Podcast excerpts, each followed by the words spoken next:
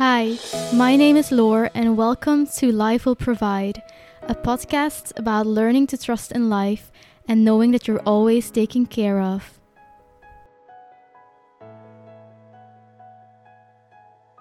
Hello, and thank you for listening to another episode. Today, I wish to share with you what happens at Easter. It involves something with my brother and the lesson I learned that day. But before I tell you this story, I want to share a few things with you. And that is that being in a state of love requires a lot of alertness. Because the ego can come in very quickly. And although I've come to that place or state where I can observe myself, the grip of the ego sometimes is still very strong and it surprises me. They say that misery loves company, and that's the same with the ego. You know, love amplifies when it's being shared, it, it gets stronger, it extends, it, it expands. But it's the same with the ego. When it is being shared, the um, story that's created becomes stronger in, in your minds. Now, the difference with love is that no love goes to waste. It will grow stronger and it will always come back to you. The ego, on the other hand, needs oxygen to survive.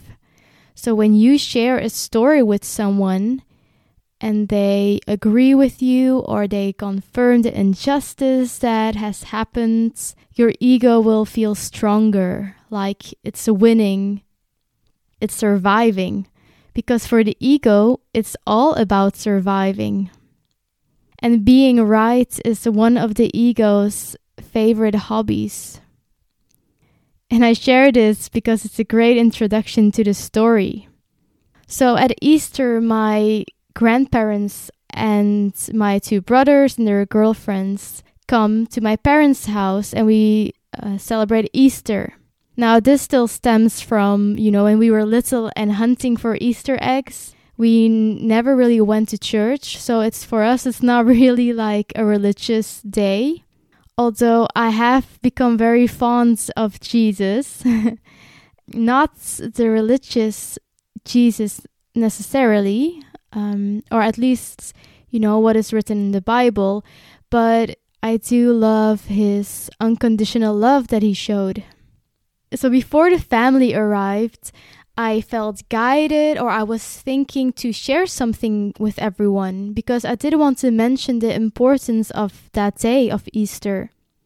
I wanted to share something about the resurrection and Jesus and that it's a time of celebration because it was during that day that the impossible became possible. And so are things with us. Everything that we imagine and beyond is possible. But what came to me specifically, and this is actually about about the crucifixion as well, is that whenever we judge, we crucify.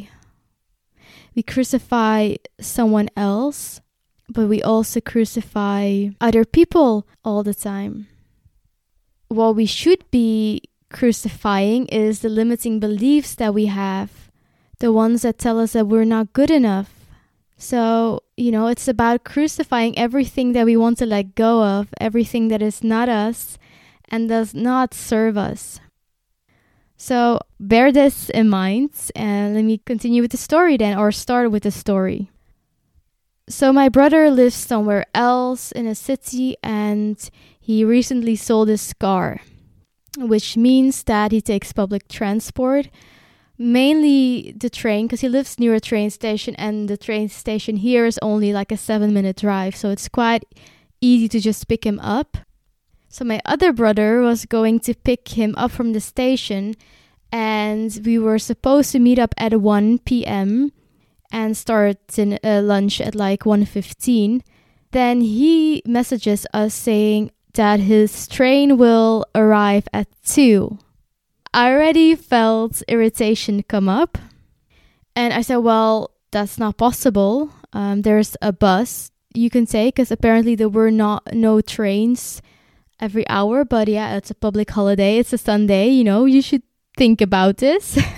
you should know this.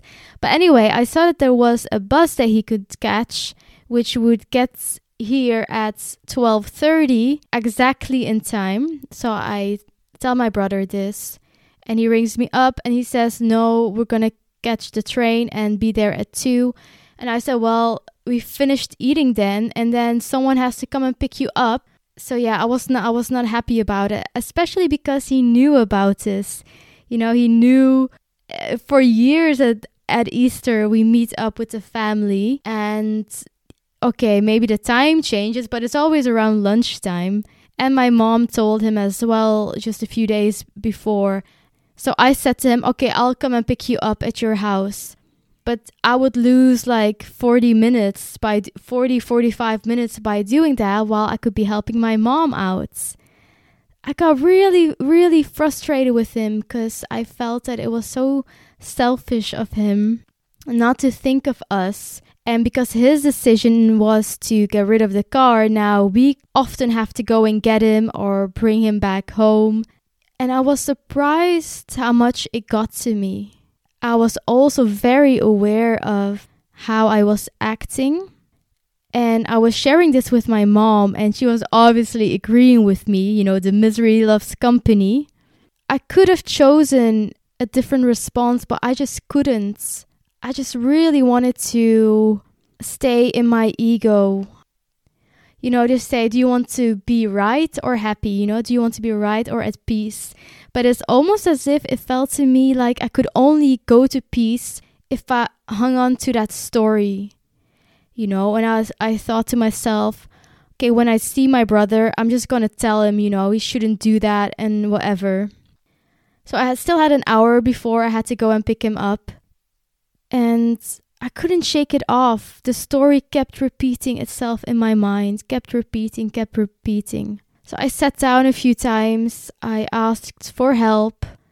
And um, I asked, you know, let me see this differently. Please let me um, see why this is happening. In that instant, I realized that my brother was innocent, that he didn't do anything wrong, and that he was just asking for love he was getting quite mad at me on the phone because, you know, I was saying these things to him. And he said, You know, I've been working all week and so on. So, you know, there was pain as well in him. So I just. I just looked at him through love. I couldn't do that at first, but when I asked to see things differently, I could do it. It was up to me to see the love in him that is also in me. what's so interesting is the thing that I wanted to share with my family about crucifying is like the exact thing that I was doing to my brother. And it is so disempowering to blame others for how we feel. Because it wasn't my brother who was causing this irritation, it were my thoughts thinking my brother should be different than the way he is.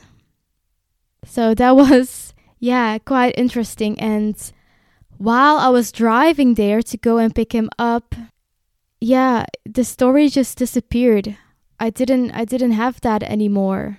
So I was so pleased and I also didn't feel the need anymore to bring it up when I saw him. When I saw him, I just hugged him. I hugged his girlfriend and that was it. Now, eventually, I didn't share anything with my family about what Easter is about and whatever, because clearly it was a lesson for me to learn. So, yeah, I definitely learned a few things that day. You know, how strong the ego can get, how, you know, it's our thoughts that cause the way we feel. But also, whenever we judge someone, we're really crucifying them in our minds so, you know, that's not what we want to do. We want the impossible, you know. We want the ultimate love. We want the resurrection. And that makes me feel even more gratitude for Jesus, for, I mean, being able to just be love constantly. Constantly. You know, I try so hard to do this it's become my my passion, my goal. And still the ego comes up, and I can now look at it with compassion, but it's incredible what he did.